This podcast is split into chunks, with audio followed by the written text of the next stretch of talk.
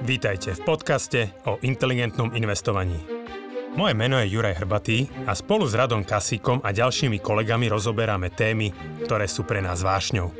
Finančné vzdelávanie, šetrenie a investovanie sú oblasti, ktorými vo Finaxe žijeme každý deň. V tomto podcaste sme spojili naše vedomosti, aby sme vám pomohli žiť pokojnejší život vďaka dobrému finančnému zabezpečeniu. Stiahnite si do mobilu našu aplikáciu FINAX a nezmeškáte nové podcasty, blogy či skvelé webináre. Ahojte inteligentní investori, vítajte pri FINAX Mudrovačke. Moje meno je Rado Kasík a som tu Ján Jursa a Ján Tonka. Ahojte páni. Zdravím. Ahojte. Ahojte mudrlanti. Dnes sa pozrieme na akciové trhy na historických maximách. Čiže vlastne od začiatku roka boli akciové indexy, hlavne teda v Spojených štátoch, schopné posunúť ďalej vyššie tieto maxima. Ja si myslím, že táto otázka rezonuje aj medzi našimi klientmi a poslucháčmi. Otázka teda, že či zašli trhy vysoko, či máme nejaký zárodok bubliny. Ja som to aj tak nazval, že tá spanilá jazda pokračuje. A tá rally je ťahaná hlavne technologickými akciami. Asi tie otázky sa objavujú hlavne z toho titulu, že naozaj sú to obrovské firmy už dnes. A obrovské molochy dominujúce a práve tam je tá otázka, či dokážu ďalej dodávať to, čo sa od nich očakáva, aspoň z pohľadu možno nejakého ocenenia. Tak sú podľa vás tieto obavy opodstatnené? A možno aj to prirovnať, lebo však už sme určite ste sa aj vy s tým stretli, že niektorí to prirovnávajú k internetovej bubline, dotcom bubline z 90. rokov ten vývoj. Tak sú podľa vás opodstatnené? Asi akože nejakému detailnejšiemu porovnaniu medzi internetovou bublinou a tým, čo vidíme dnes, sa dostaneme trošku ďalej v podcaste. Ale len tak ako z prvej by som povedal, že toto počúvame už tak dlho, toľko rokov, že už nemôžu ďalej rásť. To už je príliš. To ako, a stále ďalej rastú a hlavne stále majú vyššie tržby, vyššie zisky, stále ten rast je že v rámci nejakých rozumných medzí, neustrieľa si to, čo sa týka nejakých pomerových ukazovateľov, nejako úplne mimo a tak ďalej. Že nevidím dôvod, prečo by ďalej tieto firmy, ktoré vedia teda to, ako nám pomáhajú v životoch a ako vedia predávať svoje služby, tak vedia to aj rozumne monetizovať. Nevidím dôvod, prečo by nemohli ďalej rásť. O bubline sa hovorilo už, keď vznikli tie skratky FANG a podobne, Facebook, Amazon, Apple, Netflix tam bol vtedy, dneska už N-ko znamená NVIDIA.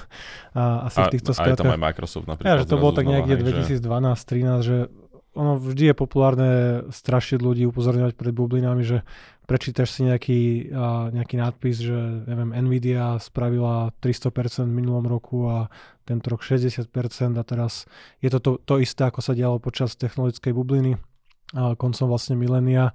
Ale akože tých rozdielov tam je veľa. A že či to je nejaký zárodok, trafiť zárodok bubliny, že veľa šťastia, že bubliny alebo také celkovo bičie trhy kľudne môžu trvať 10, 12, 15 rokov, možno aj viacej, kto vie. A nemáme zase takú dlhú históriu. Takže akože ja si to zatiaľ nemyslím a pozrieme sa si na tie dáta, že prečo nie. Dobre, tak začneme od tej NVIDIA, čo si spomínal. Že asi podstate to, čo ste vy aj akože na čo ste narážali, to sú tie technologické akcie, že označujú sa teda ten Magnificent 7, Úžasná sedmička. A je to ešte stále sedmička, či už hovoríme o šestke? Tam bola aj Tesla, hej, zaradená pôvodne. Nie, stále sa tak berie. Dobre. Ale tak pozrieme sa na túto NVIDIU. Čiže ona reportovala minulý týždeň výsledky. Zasa tá reakcia na výsledky bola extrémne pozitívna. Čiže skoro 20% vlastne pridala od tých výsledkov. Čiže aké čísla reportovala? Vlastne na tomto príklade si môžeme nejakým spôsobom ukázať, že či tá valuácia je ustrelená alebo nie. Tie čísla prekonali očakávania investorov, analytikov a treba povedať, že už tie očakávania boli nastavené veľmi štedro. Na vysoký rast. Na veľmi vysoký rast, že ono sa už špekulovalo, že keď zverejní výsledky, že buď celý trh pôjde hore, alebo nás čaká nejaký výplach, lebo celý ten optimizmus je do veľkej miery naviazané na presne tieto technologické firmy, ktoré majú trošku štedrejšie ocenenie. A keby nedorástla do tej veľkej valuácie, ako jej investori pripisujú, keby ten rast tržieb nebol taký, aký vo finále bol, a tak to akože sa hovorilo, že by to mohlo nejako stiahnuť trh, stal sa presný opak.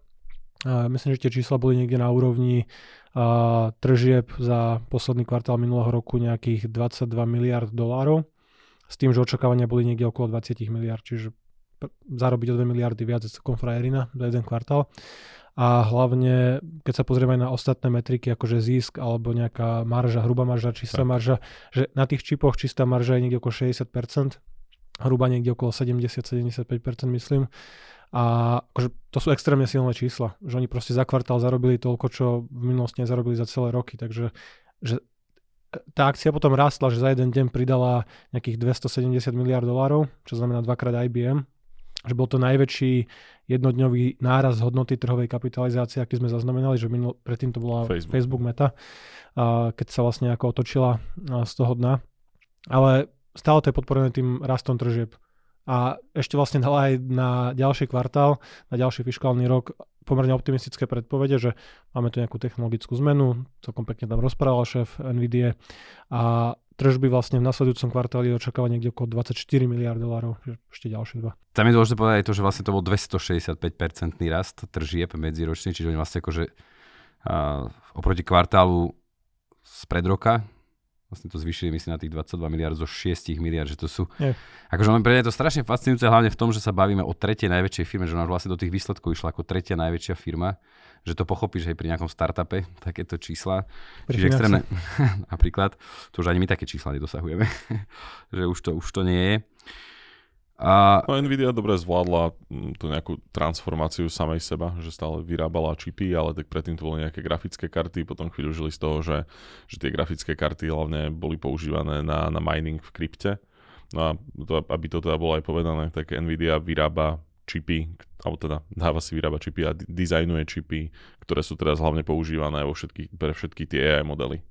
Že... teda stále, to je ako aj pri dotkom bubline a pri Cisku, ale pri všetkom možnom, stále tá analogia s tým, že keď je niekde zlatá horúčka, tak chceš predávať krompáče a lopaty, tak vlastne to je to, čo NVIDIA robí pri tomto AI boome. A že teraz, keď nejaký Microsoft alebo Meta alebo Google proste chcú trénovať tú svoju umelú inteligenciu, tak potrebujú akože obrovskú neskutočnú výpočtovú kapacitu a na tomto trhu týchto ako keby čipov pre umelú inteligenciu, pre AI, NVIDIA má cirka 80% podiel a keď sa pozrieme na kto vlastne, aké firmy objednávajú tie čipy, tak okolo 40% objednávok sú presne títo veľkí hráči typu Google, Meta, Amazon, takže má veľkých silných zákazníkov a ten dopyt je akože neutíchajúci.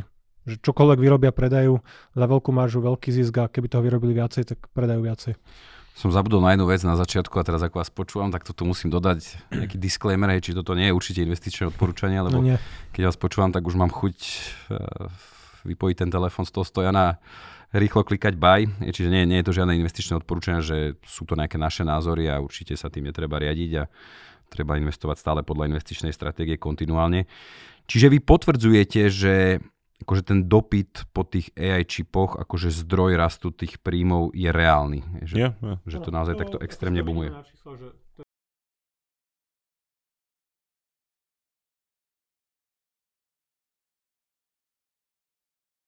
Padlo 80%, a teraz, že budú sa objavovať určite grafy a predpovede, že teraz nás čaká veľký pád, lebo sme mali veľký rast.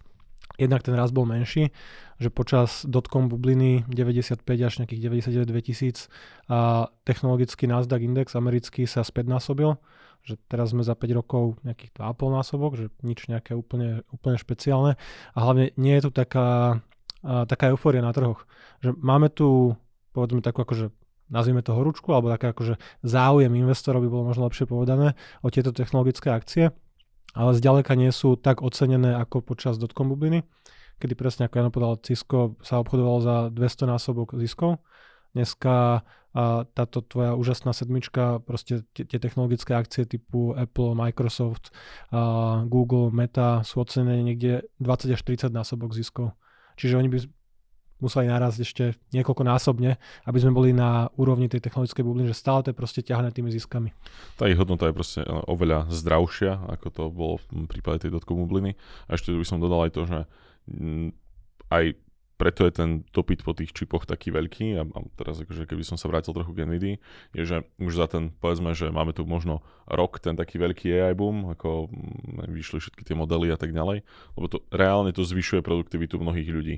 Že ten dopyt je tu kvôli tomu, že už teraz to pomáha, za ten rok to neutíchlo, práve že skôr to akceleruje, dostáva sa to do viac a viac firiem, do viac a viac životov ľudí bežne, takže keď vidíme, že to je niečo, čo už násobne, že celkovo zvyšuje produktivitu ľudí, firiem, všetkého, tak to ocenenie alebo tá hodnota toho keby sama sa potvrdzuje, že dáva to zmysel.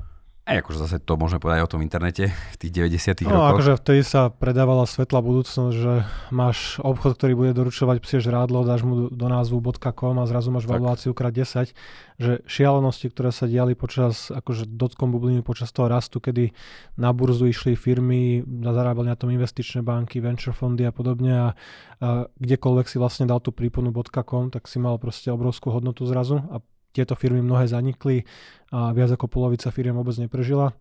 Že dneska sa bavíme o spoločnostiach typu Microsoft, že OK, že je možno historicky trošku štedrejšie ocenený, povedzme na 30-násobku ziskov a že to sa nebavíme o tých bublinových násobkoch, ktoré boli vlastne predtým. A už sa deje teraz taká mania, že napríklad, lebo ja myslím, že sme sa aj v nejakej mudrovačke už bavili dávnejšie, že teda ako ja som to vtedy vyslovil a očakával, že budú vznikať firmy, alebo budú sa premenovať firmy a budú si do názvu dávať toto AI. Zatiaľ to nevidíme. Ako sme to videli presne pri dotcom bubline, potom sme to videli pri blockchaine, že každý si dával do názvu blockchain a zrazu vyrastol 300-400%. Zatiaľ, aj, keď som na to aj možno aj hľadal, zamýšľal sa nad tým, tak zatiaľ som to nevidel nikde. A ono je veľmi ťažké fejkovať, že tvoja firma robí AI. Že áno, že môžeš postaviť nejaký svoj biznis model na tom, že spravíš nejakú nadstavbu nad ChatGPT 4 a podobne. Že takých firiem sú kvantá? Také sú kvantá, že stále sa bavíme o zvyšovaní produktivity, proste tie chatboty, toto všetko akože uznáme, že môže mať budúcnosť, ale že ty teraz nevytvoríš firmu, ktorá sa bude tváriť, že ja vyrobím lepší čip ako NVIDIA, ktorá tam má niekoľko dekád proste skúseností a ty ani nedokážeš vôbec kúpiť ich výrobok. Že to, čím sa chvália veľké firmy a prečo mnoho talentu smeruje práve do NVIDIA, Google, Amazonu a podobne, sú, že oni vôbec vedia získať tie čipy, aby si na takom projekte mohol pracovať, že ťažko vytvoriť nejakú firmu a tvariť sa, že ja som AI, keď ty ani nekúpiš tie najnovšie čipy od NVIDIA, že na čom sa budeš hrať na starých grafických kartách, že to nedáva zmysel. Bude zaujímavé sledovať, ako ich konkurencia, alebo kedy ich dobehne, že nejaká AMD, Intel a podobne. Čiže ako sú na tom teraz? Ako tie marže budú určite lákavé, že kapitalizmus sa to postará. Presne, kapitalizmus sa postará, ale tak aj AMD a Intel sú ocenené výrazne lepšie, a hlavne AMD výrazne lepšie ako pár rokov zadu bolo. Ale stále od NVIDIA sú o veľa researchu pozadu. A čiže nejakí iní hráči ešte? Viem, že ten Arm Holdings sa tam spomínal ešte, myslím, že nejaká jedna firma. Podľa mňa asi akože taký nejaký môj odhad aj podľa kapitalizácia všetkého, tak asi najvážnejší konkurent, najvážnejší konkurenti sú AMD a Intel. Nie. Ako som povedal, že keď 80% toho trhu má NVIDIA, že OK, o tých 20% zvyšných sa delí nejakí menší hráči, ale akože kapitalizmus sa postará, že mať 70% marže je proste lákavé a budú sa do tohto sektora akože asi prelievať ešte nejaké peniaze. Niekto ich bude naháňať. Čiže akože keď zapozrieme do budúcnosti, očakávate taký podobný vývoj, ako bolo pri tej dotcom bubble? Že teda, ako dobre, že zatiaľ ste povedali, že sa to moc nedeje, že áno, že sú nejaké firmy, ktoré skúšajú pracovať alebo nejako využívať tú umelú inteligenciu. Ale že teda, že na tom čaká ešte to obdobie, kedy budú si tie firmy do názvov dávať AI a budú sa snažiť na tom nejak parazitovať, že či bude tá mania až taká veľká. Aj vzhľadom na to, že teraz hovoríte, že ten kapitalizmus sa o to postará, tak on vždycky má aj takéto externality, alebo zvykne mávať. Má, zároveň podľa mňa teraz je možno trošku menej náchylný, a to môže byť len také moje wishful thinking, ale tým, že máme ešte vo veľmi, veľmi krátkej pamäti, alebo nedávnej pamäti máme to, ako to fungovalo pri blockchaine, že všetci, čo teraz s tým robia, tak si pamätajú, že ešte pár rokov dozadu takto nakupovali voloviny, ktoré si dali do názvu blockchain a potom na nich vyhoreli, tak možno, ja nemám to ničím podporené, ale tak nejak dúfam, že keď ako ľudia sa poučia na bublinách, a vlastne to tak ani nefunguje, ľudia sa na bublinách nepoučia. Už by sa neopakovali.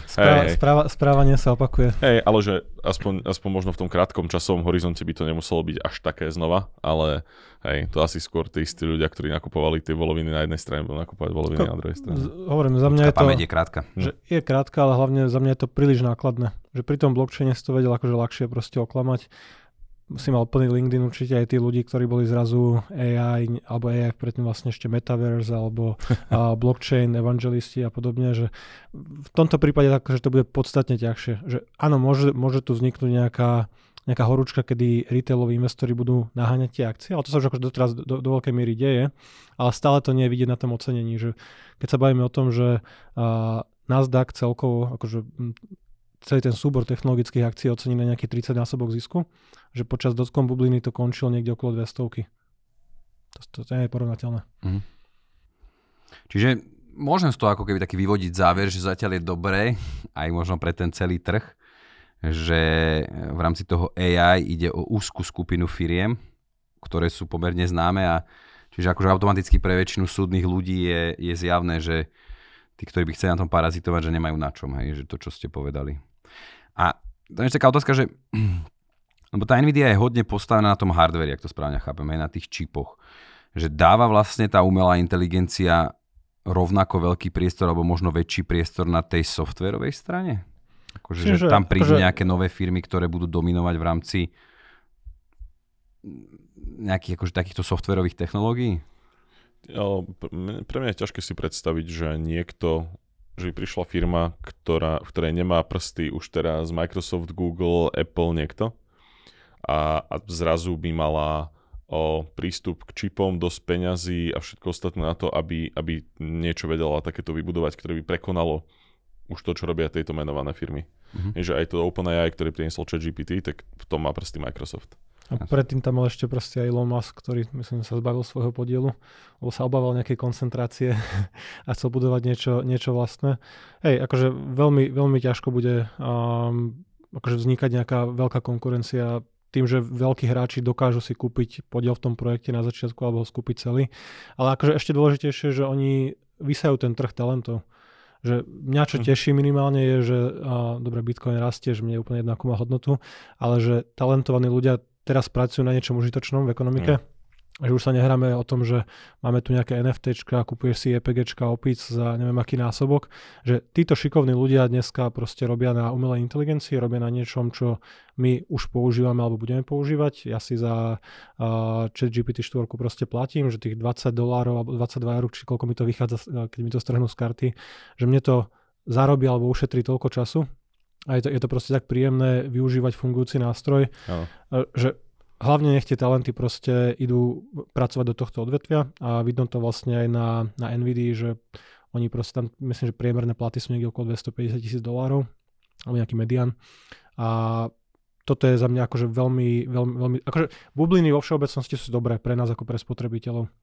A technologická bublina dotcom, a vzniklo veľa spoločností, obrovské množstvo kapitálu sa spálilo a spálilo sa na to, že sa budovali siete, na základe ktorých sa potom akože budovalo rýchle internetové pokrytie, položili sa káble, že mňa ako spotrebiteľovi je jedno, že nejaká americká, európska alebo akákoľvek japonská firma skrachovala, proste urýchlil sa ten vývoj, čiže akože bubliny pre spotrebiteľov sú dobré, nechceš naháňať konkrétnu akciu, ako si povedal, že nie je to investičné poradenstvo, že ja osobne by som určite nechcel naháňať nejaké malé startupy, alebo kľudne aj tú NVIDIU, že nejdem kúpovať individuálnu, ale je v tých indexoch, má nejakú váhu, už dneska okolo možno 4-5%.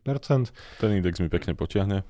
Že v tom indexe máš istotu, že keď sme len na začiatku tej technologickej bubliny a ďalších 50-15 rokov to budú ťahať, tak OK, tak mám to zastúpené, ale že nejdem to naháňať ako nejakú špekuláciu alebo staviť si iba na jedného víťaza. To si pekne povedal, že presne tam je tá aj podstata toho indexového investovania, lebo zasa tie šance, že či to bude zrovna NVIDIA, akože neboli 100%? No nie, že neboli 100%, že ešte aj tá úžasná aktívna portfólio manažérka Cathy Wood, už sme sa nedlho nerozprávali, z ARKu, ktorá má, v názve máš proste transformačné, technologické, ARK Innovations fondy a podobne, že ona sa zbavila NVIDIA na úkor nejakých proste smiešných akcií, ktoré konín, pekne povedané. Čiže ani ľudia, ktorí sa tvária, že sú úplne na hrane toho výskumu, majú tam úplnú proste kapacitu a Tesla bude $4,000 za akciu, neviem, aké predpovede strieľala pre všetko možné, tak jej ušla NVIDIA. Že zbytočne to naháňať, že proste vlastníš ten index. Aj tá NVIDIA, že dneska sa bavíme o tom, že má hodnotu $2 billion, $2,000 miliárd cirka, plus minus, okolo tej ceny 800 za akciu, že pred necelým rokom bola bilión. Že ona sa zdvojnásobila, povedzme, za 9 mesiacov, alebo tak nejak akože kratšie. Že okay, že tak v indexe som mal zastúpen 2%, teraz mám 4,5%, že tak ako sme sa bavili minulé o Číne, že takáto stávka na jeden sektor, proste, ktorý sa prirodzene vyvíja, že niečo ti proste v tom portfóliu vystrelí a potiahne ti tú výkonnosť ďalších 10 rokov, niečo ti trošku zníži. Ale my ako indexoví investori alebo naši klienti, že môžu pokojne spávať, že proste mám to tam zahrnuté, keď sa tomu bude dariť, je to tam, keď nie, tak znovu tá kapacita alebo tie peniaze sa niekde prelejú, že keď splasla dotcom bublina, tie peniaze nešli na účty v bankách, nešli do hotovosti alebo do amerických dlhopisov, tak OK, tak to sa prelejú do iných sektorov, proste bude to niečo iné ťahať. A teda už označujete alebo vnímate tú umelú inteligenciu ako takú nejakú menšiu technologickú revolúciu, že naozaj to podporí ten nový rast ekonomiky, zvýši produktivitu, že niečo podobné, ako bol na konci dňa ten internet? Zatiaľ asi nevidím, že by to bolo tak veľké ako internet. Na škále internetu, že ťažko nájsť históriu ľudstva niečo možno užitočnejšie. Parný stroj asi, alebo čo? Kníh tlač. Ale ako určite je to malá technologická revolúcia a má to potenciál byť aj kľudne aj o veľkosti internetu. Len zatiaľ sme od toho ešte ďaleko. Nie, ale je to výrobok, za ktorý sú spotrebitelia alebo aj firmy ochotní platiť akože peniaze. Lebo keď sa bavíme akože západný svet, jedno či Japonsko, západná Európa, Spojené štáty, že riešime tu nejakú populačnú krízu, nebude mať kto pracovať a že práve tá umelá inteligencia ti nahradí všetky tie základné možno pracovné činnosti, na ktoré už nemáš dneska dosť ľudí, alebo tam musíš zvyšovať veľmi, veľmi proste výplaty. Je to proste deflačný faktor, čo je akože pozitívne a proste zvyšuje to produktivitu. Menej ľudí bude skenovať zmluvy a riešiť nejaké úplne základné požiadavky alebo sa rozprávať s ľuďmi na linke, keď proste nejaký rozumne spravený chatbot, nehovorím, že dneska sme tam, ale možno o pol roka, o rok a pol, že ten rast často býva akože exponenciálny. Tak proste nám pomôže s tými problémami, ktoré ako spoločnosť máme. Takže za mňa, môže to dorásť do tej veľkosti internetu, ale akože kedy a či. Že, a hlavne ja nad tým nemusím vôbec rozmýšľať. Že keď to tam dorastie, OK, tak to mám, keď nie, tak tie čipy sa použijú na niečo iné. Že v minulosti NVIDIA, presne ako povedal Jano, že grafické karty, ťažiary bitcoinu a rôzne veci. A že mohol si vtedy predpovedať, že bude nejaký AI, že niekedy november, alebo kedy to bolo vlastne 22, že proste spustia prvý akože ChatGPT a že tento nástroj proste to potiahneš, nemôžeš, ale že viem si predstaviť, že v dnešnom svete šikovní ľudia by našli využitie pre tú kapacitu, pre tie super výkonné čipy, že čokoľvek to bude. Že to nezostane ako železo vyrobené, proste, že dáme to na skladku. A je super vidieť, že za relatívne krátky čas máme naozaj kvantum praktických use caseov, kde to pomáha ľuďom šetriť čas. A na rozdiel od bitcoinu. Áno. To je akože neuveriteľné, že ak sa skracuje ten čas, že fakt, že ešte 2 roky dozadu sme pomaly o umelej inteligencii nehovorili. Akože však bola to téma, akože už to je x rokov, ale jasné, ako rýchlo to penetrovalo životy ľudí, že možno ty to denne nepoužívaš, ale sedíš v kanceli s ľuďmi, ktorí to úplne denne v pohode používajú. Pri každom jednom tasku sa na 20 sekúnd zamyslíš, že viem to urobiť rýchlejšie za pomoci nejakého z tých modelov. Že ten nástup je tam enormne rýchly a enormne široký, podľa mňa. Že... Čiže nemusíme sa už obávať o štátne dôchodky. Optimista. Zvýšená produktivita ich zachráni. Keď sa budeme teraz pozerať... to na stand-up toto? Keď sa budeme pozerať do budúcnosti, a teraz, keď už to rozšíme aj mimo tej NVIDIA na tú úžasnú sedmičku, čiže je podľa vás aj na základe tohto, čo ste povedali, ten rast ziskov, ceny akcií, tržieb udržateľný? Prečo do budúcnosti? Nevidím v tom zatiaľ nejaký veľký problém. Ako som spomínal, to ohodnotenie týchto firiem je akože za mňa ešte pri niektorých prípadoch je to celkom konzervatívne, že Alphabetu alebo teda Google nevyšla zrovna spustenie akože toho ich grafického vlastne OpenAI nejakého Gemini, ten software, že dneska Google je ocenený na myslím 19-násobok ziskov v budúcom fiškálnom roku, že 20-násobok ziskov, že sa nepribližujeme nejakej bubline. Alebo 25-násobok pri nejakom Apple, 30-násobok Microsoft. Že... Čiže vieš povedať, ste hovorili, že sú zhruba ocené 20 až 30-násobok v priemere týchto 7 firiem, alebo ten NASDAQ, a násobok zisku, že aký je napríklad ten rast zisku týchto firiem? Rast tržieb ti asi úplne z hlavy nedám. Podľa mňa je to nejakých 19% ročne, alebo niečo také. Okay, tak to je slušné. Hej. Tak, lebo ja možno aj pre vysvetlenie, že veľakrát tí investori akceptujú alebo tolerujú to vyššie ocenenie, pokiaľ je ten rast ziskov vyšší. Alebo dorastu do tých veľkých top, áno. Som už tých 19%, to je priemer buď v top 5 alebo top 10 v S&P 500 a niekde medzi 4 až 6 niekde, tak je to priemer na S&P 500. Okay. Takže ono to je pre teba ako investora je to vždy funkciou, že aké sú zisky a koľko platíš za tie zisky a že keby si kúpil v 99. alebo začiatkom roku 2000 ako NASDAQ alebo Cisco alebo nejaké konkrétne firmy, ktoré akože zmenili náš život, akurát si čakal 15 rokov, kým sa dostali na nulu, kým dorastli do toho štedrého ocenenia, že Cisco malo na tom píku, na tom vrchole malo hodnotu nejakých $500 miliárd, potom kleslo 80% a potom si dlho na tom sedel. Že ty aj môžeš trafiť tú stávku, že internet zmení tvoj život, ale keď si zaplatil 500-násobok alebo 200-násobok v tomto prípade za tie zisky, tak proste extrémne si to preplatil a dlho čakáš. Že dneska sa bavíme o tom, že platíš 20, 30, možno 40-násobok, ale pri NVIDII, ktorej zisky rastú takým tempom, ako si povedal, že sa proste z niekoľko násobujú a stále tu nevidíme koniec, stále majú v procese výroby nejaké rýchlejšie čipy, úspornejšie, výkonnejšie, ten dopyt je tam obrovský, takže do tej valuácie dokážeš dorasť. Keď dneska kúpiš niečo za 30 násobok zisku a zisk ti zdvojnásobí, keď sa bavíme o tom, že cena by sa nemenila, tak zrazu máš férovo akože veľmi lacno ocenenú akciu, ktorá má proste veľký potenciál, takže... A nesie takáto hegemónia pár firiem aj nejaké rizika? Napríklad, akože ako sa na to dívajú regulátori? Že je toto riziko? Že, akože fakt tá sila a dominancia, aj to ste tu naznačili, alebo povedali, že asi keď sa objaví aj nejaký potenciálny projekt, tak väčšinou hneď do neho vstúpia alebo skúpia. To je veľká téma posledných možno 10 rokov, 15 rokov v USA, že nakoľko presne nakoľko vysávajú talenty, inovácie a všetky tieto veci. Keď robím niečo, čo vie Google veľmi ľahko zreplikovať, tak buď ma kúpi za nejakú, povedzme, že pre nich fajn cenu, alebo si to urobí sám. Aj akože pre konečného spotrebiteľa často je to lepšie, lebo ten výborný príklad v tomto napríklad je Microsoft, ktorý tým si pár rokov dozadu boli nepoužívateľné, ale oveľa viac skopírovali v tom Slack, skopírovali 4-5 ďalších podobných spoločností a zabalili to všetko do jedného balíka pre zamestnancov, pre firmy. A ja ako spotrebiteľ, ako firma napríklad, tak si môžem vybrať, či si budem platiť 5 rôznych produktov, alebo to za cenu jedného z tých produktov bude mať zabalené v jednom balíku od Microsoftu, tak jasné, že si to vyberiem od nich. Takže v konečnom dôsledku často spotrebitelia z tohto profitujú. Môžeme sa baviť o tom, že to, alebo to hlavné riziko je, že to nejako brzdí inovácia. Ale nemám úplne pocit tieto roky, že nedostatok inovácií by bol taký nejaký náš veľký problém ako spoločnosť. Jasné, v Európe áno, ale že v USA medzi technologickými firmami to asi až taký problém nie je. OK, však to je ako jedna taká tá rovina, ale vieš, no, politici častokrát hľadajú nejakú agendu. Áno, počuli sme pár rokov dozadu hlasy volajúce po rozbití Google, rozbití všetkého možného. Mám pocit, že nejaké jedno krídlo primárne demokratickej strany asi v tomto, ktoré potom kričalo, tak nejak stále to kričí, ale nejak veľký záujem o to asi veľmi nie je.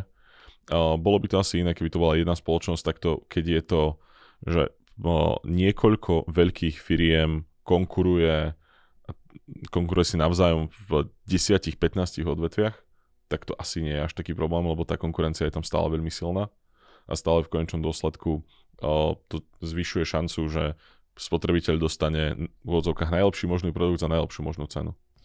Ono asi aj keď sa teraz na to tak zamýšľam, že on to asi trošku vychádza z toho, čo robia, že je iné rozbíjať ropnú spoločnosť, kde či už čerpacie stanice, alebo tie rôzne vrty sú v podstate vajce k vajcu a nejak to neovplyvní, či to vlastne na dve firmy alebo jedna. Kdežto áno, že napríklad pri tom Google už len keď vezmeme ten vyhľadávač, tak to nedáva zmysel, akože používať dva rôzne vyhľadávače alebo dva rôzne YouTube. Je to isté asi pri tých výrobcoch čipov, že asi to nie je také jednoduché. OK, a čo sa týka možno z pohľadu tej koncentrácie v rámci indexov, že vďaka tomuto, že naozaj pár firiem výrazne rastie a rastie výraznejšie ako tie ostatné, čiže ich podiel v tých kľúčových indexoch výrazne narastol, že to tiež je téma, s ktorou je možné sa stretnúť v médiách alebo na internete. Veľmi časté. Ako to vnímate, že hovorí to podľa vás napríklad niečo o kvalite toho rastu tých akciových indexov a ide o výnimočnú situáciu z pohľadu histórie? Na týchto hlasoch a názoroch a článkoch ma baví to, že je vysoká koncentrácia. Ak by to bolo inherentne zlé, Málokedy je tam vysvetlené, prečo je to naozaj problém. Alebo že no, slabá diverzifikácia, potom že slabá, že čo ja viem, stále tam mám kvantum akcií, stále, akože aj keď mám v tom 20-25% indexu, že sme ďaleko od nejakej slabej diverzifikácie. A vieš si kúpiť hlavne index, ktorý má akože rovnako vážené všetky spoločnosti, ale nechceš nehovorí o ich výkonnosti. Ale nechceš ho, lebo presne nemáš potom výkonnosť. Ale môj problém s tým je ten, že veľmi často fakt že je to koncentrované, ako keby to rovno znamenalo, že to je zlé, bez toho nejakého zložitejšieho vysvetlenia za tým. Ale často, lebo tie vysvetlenia sú relatívne slabé a ešte veľmi často sú tieto články si vyberajú veľmi selektívne časové obdobia, to, či sa pozriem na top 5 alebo top 10 spoločností. Áno, keď sa pozriem na top 5, tak asi je to, že historicky najkoncentrovanejšie, že čo bolo top 5, akože nikdy top 5 spoločností nebola väčšia časť indexu. Ale top 10 napríklad boli mali oveľa väčšiu časť indexu x-krát v histórii, mali bežne 50-60%, teraz sme niekde 35, 40, niečo také. To bolo 35, no. A keď sa pozrieme ešte na iné krajiny, tak tá koncentrácia je oveľa vyššia ako v prípade Spojených štátov, že presne, že americká top 10 povedzme okolo 35% približne. A keď sa pozrieš na Taliansko 60%, Japonsko tiež okolo 50-60%, že vo veľa krajinách sveta vrátane mnohých európskych tá koncentrácia je veľká. Keby sa pozrieme na nejaké Dánsko, tak tam asi dve firmy majú proste celý index, ten Novo Nordisk a ešte niekto. A že to v zásade nie je problém, že keď hovoríme napríklad to Dánsko, že výkonnosť dánskeho akciového trhu akože neutrpela zrovna tým, že by tam bolo iba pár veľkých firiem, že okej, tak ono to je také prirodzené, že v každej ľudskej aktivite vo finále máš pár výťazov, tak to paretovo pravidlo, že 20% akože tržieb, či 80% tržieb má 20% spoločnosti a podobne. Akurát v tomto prípade to je možno trošku viacej ešte, ale že dánsky akciový trh za posledných nejakých 50-55 rokov 14% per annum porazil Ameriku. Je problém, že tam je iba 15-16 firiem v indexe? Nie je.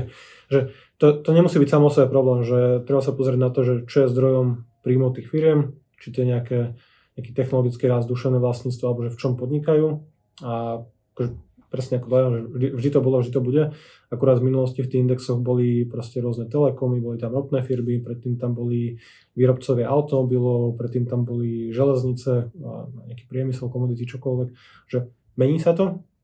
Ty ako indexový investor to sa nad tým nemusíš zamýšľať. O tomto sme sa bavili posledné roky, že minimálne pár rokov dozadu si pamätám, že sa bavili, že čo bude zdrojom toho ďalšieho rastu, a to sme to tak strieľali, že možno nejaké biotechnológie alebo čokoľvek, že čo nahradí tie technologické akcie, že technologická akcia nahradí znovu technologické akcie, akorát trošku iné, že nevedeli sme si vysnívať umelú inteligenciu, OpenAI a podobne, a že zarábame na tom, zarábame. Je nejaký problém? Nie je nejaký problém.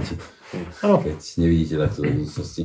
OK, tak ale zase treba povedať si aj, že pri tých iných indexoch, tých európskych žánov, že presne že je tam menší počet z tých firiem, čiže zákonite tá váha musí byť. Ne, čo kúpiš francúzsky akciový index, aby si vlastnil proste drahé kabelky ako nejaké, že v tej Amerike máš aspoň ten Microsoft, ktorý používa celý svet akože ofisovský balík, alebo Apple, ktorý proste telefónne a ich software chce každý, takže za mňa ten americký trh je v tomto ešte akože lepší.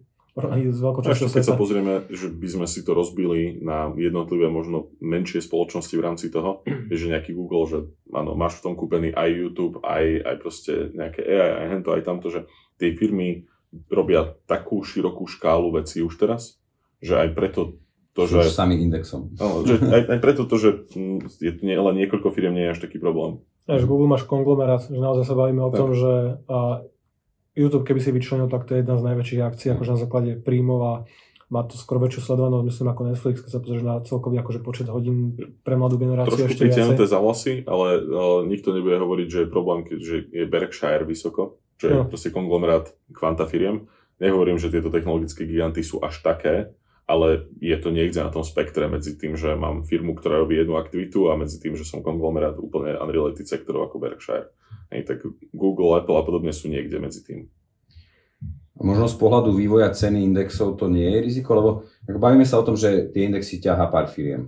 Čiže teraz sa z toho teším, ale že ak by náhodou tieto firmy začali výraznejšie klesať, tak to by majú rovnaký efekt. Budú to ťahať iné firmy, že niekto ich proste nahradí, čo sa nestane zo dňa na deň. Okay. A akože možno v Európe, keď zakážeš AI. No tak som napríklad myslel, že či nehrozí treba stále nejaká vyššia volatilita. Keď... No, historické dáta nepodporujú teóriu, že vyššia koncentrácia znamená vyššiu volatilitu. OK, to som chcel počuť. Alebo aj, že zanikne nejaké odvetvia, že to, že dneska si nevieme predstaviť, čo iné by nahradilo týchto pár veľkých firiem, že koncom 90. rokov by sme si nevedeli predstaviť, že čo iné ako AT&T a General Electric a podobne, tie firmy robia všetko od leteckých motorov po požičiavanie peňazí, G, Money Bank a rôzne takéto projekty, že no, tak minus 90% možno, ale že bol to problém pre teba ako indexového investora, že to ľudské správanie sa opakuje, že sme si už povedali na začiatku, že proste vždy tu budú nejaké bubliny, každý dobrý trend a proste posunie tú spoločnosť ďalej, potom to preženieme s tou špekuláciou, potom to nejako ustrelí, znovu tá prebytočná kapacita sa spáli, kapitalizmus, proste deštrukcia raz za čas akože musí prísť, ale znovu niekto iný akože z toho bude profitovať. Ten kapitál, tie peniaze sa niekde presunú, tie inovácie, čo vzniknú v najbližších mesiacoch, rokoch, dekádach, proste niekto zužitkuje. Predpokladáte, že sa vlastne pridajú k tejto úzkej skupine akcií a nejaké ďalšie? A teraz som to tak možno vnímal v dvoch rovinách, že jedna vec, že či viacej firiem bude profitovať z toho AI, keď, ako, neviem, že priamo, ako ste to hovorili, cez tie krompáče a čakany a tak ďalej, ale tým, že naozaj začnú veľmi aktívne pre svoj biznis využívať to AI, čo teda zvýši nejaké ich marže a podobne. Alebo vôbec akože tá druhá rovina je taká, že či tá ziskovosť celkovo aj tých ostatných akcií v rámci toho indexu S&P 500 bude raz a dobehnú trebárs. Podľa mňa to nebude viditeľné, takže z mesiaca na mesiac, z roka na rok, ale akože v priebehu nejakého dlhodobého horizontu nutne to musí viesť k vyšším ziskom, alebo teda k väčšiemu voľnému kapitálu, keď potrebujem na tú istú prácu menej ľudí. Takže to už teraz vidíme aj už len u nás, že keď stíhame nejaké veci výrazne rýchlejšie, lebo si vieme takýmito vecami pomáhať, tak áno, nepotrebujeme ďalšieho človeka do toho týmu, aby sme stíhali nejaké trochu väčšie množstvo roboty, lebo ten čas nejako ušetríme. Takže nutne sa to široko v mnohých firmách prejavovať, čo sa musí. A ľudia nebudú mať čo žrať. Ľudia si vždy nájdu prácu, že dneska nezamestnanosť je na historických minimách, že v Amerike po 4%. Asi v pohode, skôr mali ten opačný problém, že túto prácu nebude mať kto robiť a tak ako prišiel osobný počítač, a prišiel internet, že nemáme tu 30% populácie nezamestnaných, ktorí by nerobili také tie veci, ktoré dneska už zvládne počítač. To boli také tie dierkovacie štítky a podobne, že OK, že toto povolanie zaniklo, ale vzniklo kopec ďalších zaujímavejších, lepšie platených, lepšie hodnotených. Čiže to je proste prirodzené, čo sa deje. Dobre, teraz tak na záver, že aj vzhľadom na to, že tie trhy naozaj majú slušné už skoro 2 mesiace za sebou, že tie zisky, myslím, že aj toho indexu S&P 500 aj NASDAQ sú niekde okolo 6 až 7%. A možno na základe týchto udalostí, ako boli výsledky tej úžasnej sedmičky a tak ďalej, zmenilo to nejako váš výhľad pre tento rok? Keďže možno hovoriť, že už ako veľká časť tých ziskov, naozaj potenciálnych ročných ziskov, spolu nejaké histórie, spolu priemeru je za nami. Čiže zmenilo to niečo, že ste viac optimistickí? Tak podľa mňa je ťažké v týchto týždňoch nebyť viac optimistický, keď človek vidí tie zelené čísla väčšinu dní a tak ďalej. Ale mne to nejako ohromne výrazne ten výhľad nemení. Že neposunú sa ani vyššie, že by treba naozaj sa mohla aj rok 2024 zaradiť medzi tie najlepšie z pohľadu výnosu. Úplne kľudne môže. Ale príde mi divné. Alebo môžete povedať to, že treba už akože celoročný zisk máme za sebou, že už pôjdu len do strany alebo dole. Môže sa stačiť, čo? Akože máš tri smery, že môžu raz ísť do strany alebo klesať, akože nejak to trafíš, ale akože stále sú otvorené tie témy, ktoré budú akože pozitívne pre vývoj akciových trhov, pokles inflácie, inflácia klesá všade, klesajúce ceny energií, rastúce reálne mzdy, pokles úrokových sadzieb, že máme tu aj iné katalizátory pre ten akože tohtoročný alebo raz v najbližšom roku, dvoch, troch, a ktoré by akože pomohli tým firmám, lacnejšie financovanie, rovnako ako lepšia produktivita, vyššia produktivita zamestnancov je pozitívna pre maržu. Vývoj trhovej ceny odráža dlhodobo vývoj ziskov, čiže povedať teraz, že už máme všetko za sebou a zisky nebudú raz, že neviem, akože máš lacnejšie financovanie, máš produktívnejšiu pracovnú silu, máš možno úsporu na zamestnancoch alebo v rôznych akože častiach ekonomiky, že ťažké nebyť dneska optimista. Mm-hmm. No, akože je pekné povedať, že aj by si chcel, ale máme tu nejaký pokles, čítajte ma, ja vám poviem kedy, že to je všetko fajn, ale že my sme tu myslím takí, že dokážeme sa tešiť z dobrých správ a proste toto je celkovo pre spoločnosť alebo pre trhy akože dobrou správou a kde skončia indexy, akože nejdeme asi prepisovať nejaké predpovede, alebo predpovede aj tak nemajú akože nejakú hodnotu, že my sa sami neriadíme tým a nemáme stavené na to, že kde skončí index na konci roka. Ale dneska, keď sa bavíme o tom, že koncom februára S&P 500 je niekde okolo 5080-5100, že toto bol konsenzus amerických investičných bank pre tento rok. A to neznamená, že oni sa... Oni ho radi posunia. Oni ho už teraz revidujú, že tak. Mnohí už stratégovia to prepisujú, lebo tu máme rýchlejší rast. A to, že index akciový spraví v nejakom roku 15-20%, to je to najčastejšie, čo sa deje akciovým indexom. Že práve sú skôr výnimočné tie roky, kedy zarobíš 6-8% alebo 8-10%, takže ja by som nič nemenil pre nejakú predpoveď. Akože ja som stále optimista. Dobre, tak. Ďakujem vám veľmi pekne.